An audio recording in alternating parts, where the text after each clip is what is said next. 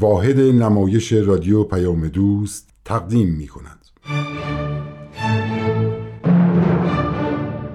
شوله مروری بر زندگی بعضی از مؤمنین اولیه آین بهایی. فصل چهارم شرح زندگی من سوزان ایزابل مودی. این برنامه قسمت ششم.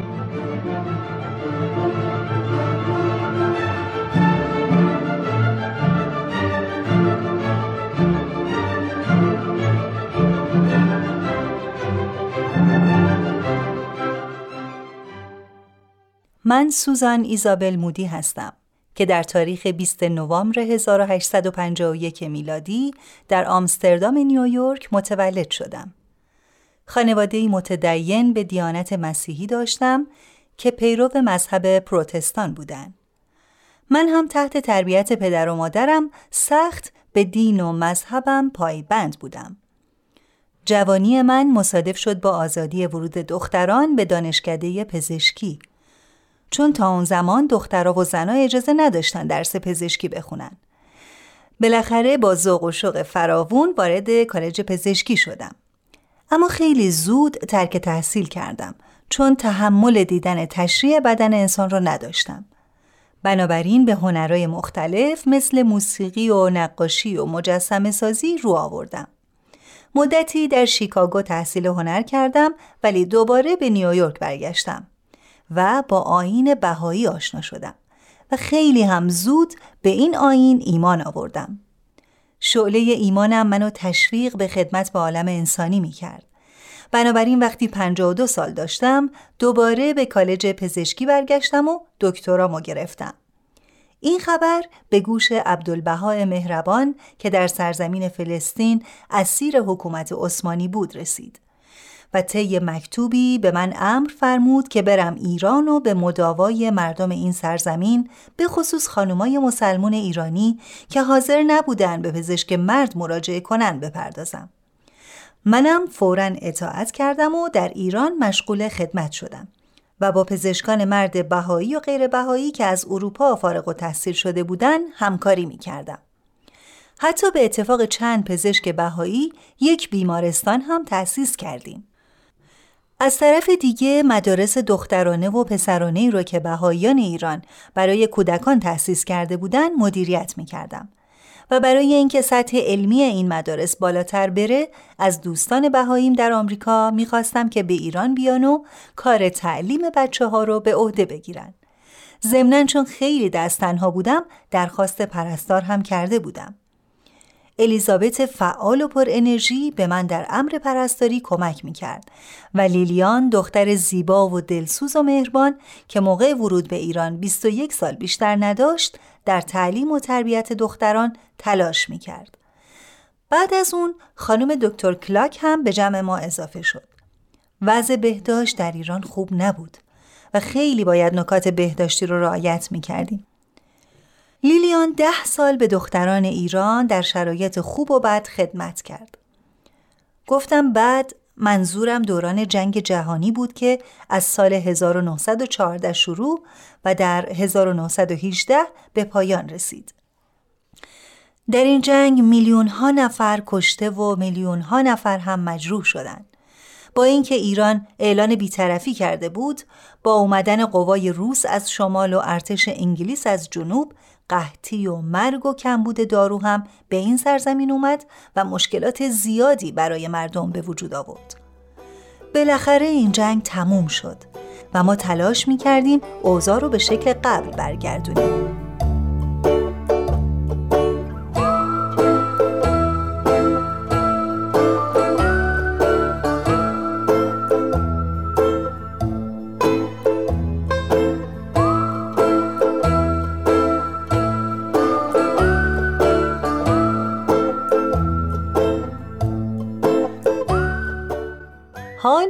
بشنوید ادامه شرح احوال من رو.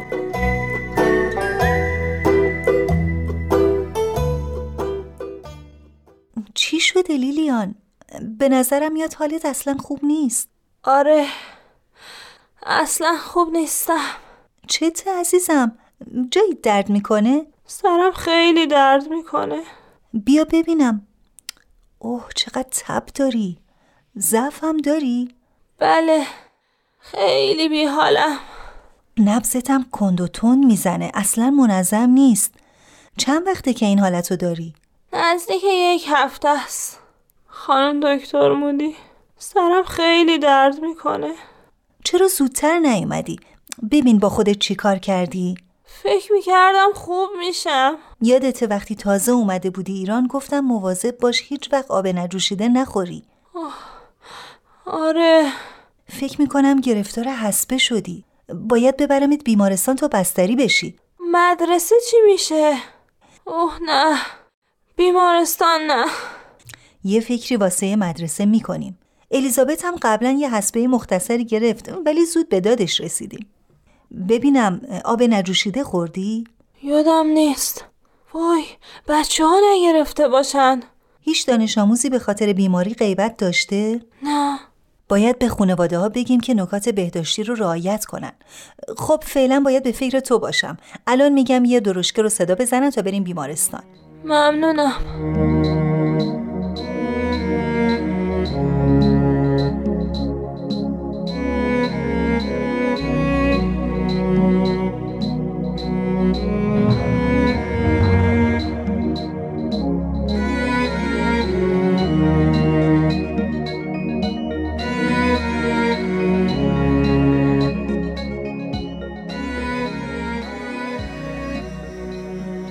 الان روز سومی که آمده بیمارستان. حالش خیلی بد نبود ولی امروز دیگه داره هزیون میگه. الیزابت دختر عزیزم دیگه موضوع خیلی جدی شده. من هم به تو هم به لیلیان گفتم که مواظب آب باشین. آره یادمه. تو موضوع رو خوب فهمیدی ولی لیلیان توجهی نکرد. خانم دکتر مودی خیلی نگرانشم به نظرم دیگه داروها بهش اثر نمی‌کنه. ما تلاشمونو می‌کنیم و تسلیم اراده الهی میشیم. اوه لیلیان لیلیان. خانم دکتر دیگه نبزش نمی‌زنه. دختر بیچاره. چه سرنوشتی. عزیزم. لیلیان لیلیان. لیلیان تو این ده سالی که اینجا بودی اصلا قرار آروم نداشتی. دیگه از حالا استراحتت شروع میشه.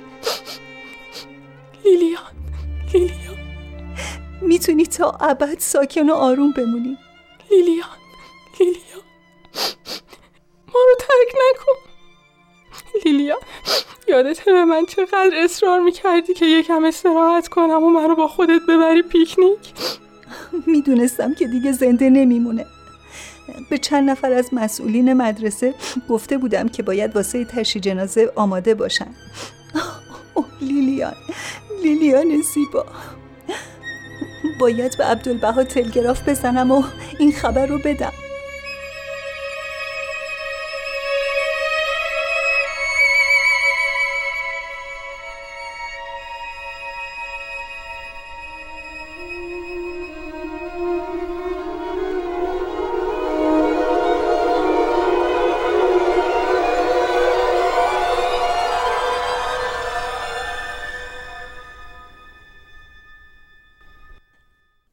عزیزم بیا که نامه ای از دکتر مودی رسیده الان میام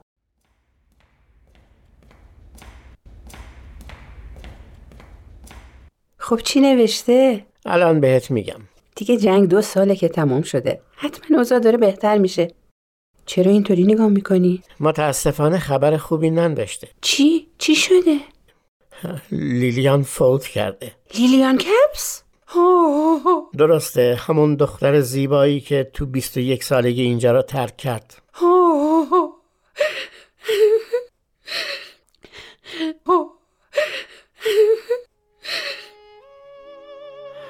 موقعی که از اینجا می‌رفت چه شور و هیجانی داشت مدتها چهره خندانش دم سفر از ذهنم خارج نمی‌شد. از اینکه داشت ایران می‌رفت صورتش میدرخشید. افسوس افسوس افسوس. دم رفتنش به ایران بغلش کردم. گفتم به تو میگن سرباز واقعی از جان گذشته. ولی فرق تو با بقیه سربازا اینه که اونا میرن که بکشن. تو میری که زندگی بچه ها رو ترقی بدی. هیچ وقت یادم نمیره وقتی اینو گفتم منو بوسید و گفت برام دعا کن. گفتم دعا می‌کنم تا به طور شایسته به بچه های وطن با خدمت کنی. گفت همه جای دنیا وطن با حالاست این جمله دیدگاه منو به مردم دنیا عوض کرد. چقدر حیف شد. فکر نمی کنم بیشتر از سی سال داشت. دکتر مودی نوشته تشییع جنازه شایستی براش برگزار شد و گلهای قشنگی که بهایان ایران روی قبرش گذاشتن نشان از سپاس و قدردانیشون نسبت به لیلیان عزیز بود.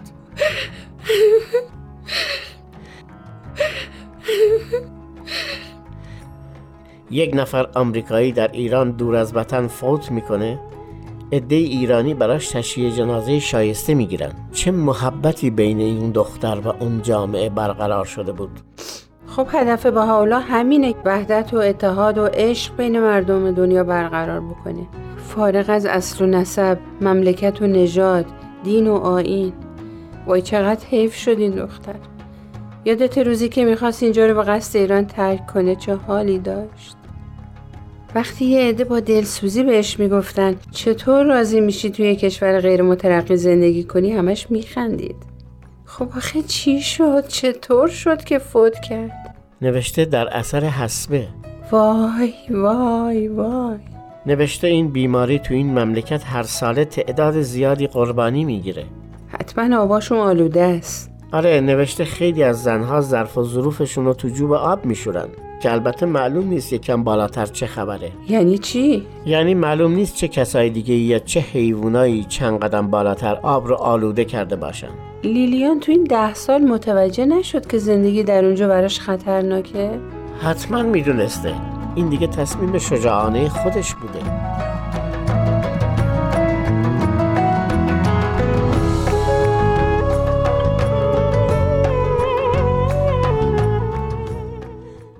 الیزابت دستخطی از عبدالبها درباره لیلیان کپس رسیده. اوه میشه ببینم؟ با خودم نیاوردم مطب. خب هر چیش یادتونه برام بگید. فرموده که خانم کپس در عالم بالا شاد و مسروره و از عالم وجود یعنی ماها می‌خواد که اندوهگین نباشیم خوش به حال لیلیان که رضایت عبدالبها رو جلب کرد دیگه چی فرموده؟ فرموده او سرزمین مادریش رو ترک گفت و از پیوندهای خانوادگی گسست تلخی جدایی رو پذیرفت و هر بلایی رو تحمل کرد تا به تعلیم کودکان بپردازه. اون در هر بلایی صبور بود و همیشه دست یاری به سوی دوستان دراز می کرد. بعدش هم عبدالبهای مهربان میگه تحت رحمت نامتناهی الهی به سوی او بازگشت و به سمت جایگاه بلند مرتبه خود پرواز کرد. چه تعریف شاعرانه ای؟ بله واقعا روح شاد من هر روز برای ترقی روح لیلیان دعا می‌خونم. می‌خوام الانم قبل از اینکه مریضا بیان در حضور تو براش دعا بخونم. چه خوب. دعا برای درگذشتگان در آین بهایی زیاده. یکی از آثار عبدالبها رو که همیشه میخونمش بازم الان می‌خونم.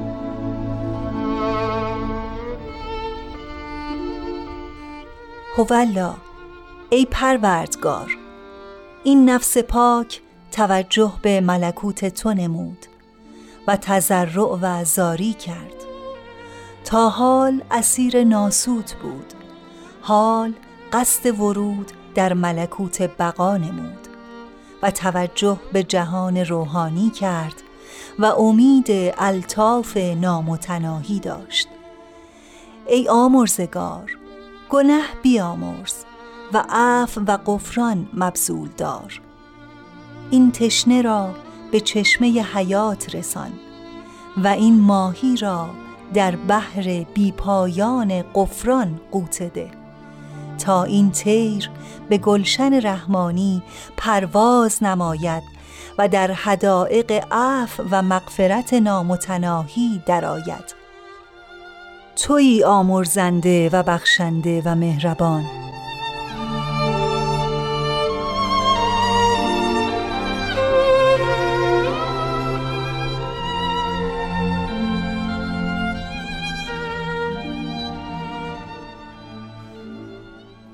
چقدر این دعاها به آدم آرامش میده درسته همش تصویرهای خوب از عالم بالا تو ذهن آدم نقش میبنده.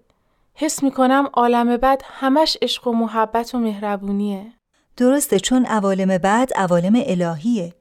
ما تو این دنیا گرفتار جسم و تن خودمونیم و اسیر مادیاتیم ولی عالم یا عوالم بعد همش روحانیه ما فقط باید تو این عالم روح خودمونو به وسیله محبت و عشق ورزیدن به همه مردم به همه مخلوقات خداوند سیقل بدیم تا لایق اون عالم بشیم اگه اون عالم همش عشق و محبته پس اعمال خوب و بد ما تأثیری نداره؟ هر کس با هر گناهی بخشیده میشه؟ به نظر من بدترین عذاب برای کسی که با اعمال ناشایست به عالم بد میره شرمساریشه درسته تکرار می‌کنم. همون خجالت کشیدن بزرگترین عذابه. همیشه از خداوند می‌خوام که به من کمک کنه که در عالم بعد شرمسار نباشم. واقعا همینطوره. عبدالبها مثال قشنگی واسه عالم بعد زده. میگه اگه جنین در رحم مادر دست و پا و چشم و دهان و غیره کسب می‌کنه تو اون دنیای تنگ و که به دردش نمی‌خوره. وقتی متولد میشه و پا تو این عالم می‌ذاره می‌فهمه که چشم چه چیز خوبیه و سایر اعضای بدن. ما باید در این دنیا کسب فضائل بکنیم آدم درستکار و امینی باشیم همه رو دوست داشته باشیم نفرت ها رو از خودمون دور کنیم و به همه خدمت کنیم. ظاهرا اینها در این دنیا به درد ما نمی‌خوره. ولی وقتی به عالم بعد رفتیم که عالم فضائله اون وقت اون وقت می‌فهمیم که چه سودی کردیم. درسته. چه مثال قشنگی. اگه بچه ای تو دوران جنینی مثلا چشم کسب نکنه خب تو این دنیا از دیدن زیبایی ها محرومه دیگه. ما هم اگه هرچی کمتر عشق بورزیم از درک عشق الهی محرومیم. درسته. خیلی مثال قشنگی بود. ادامه شرح احوال من هفته آینده.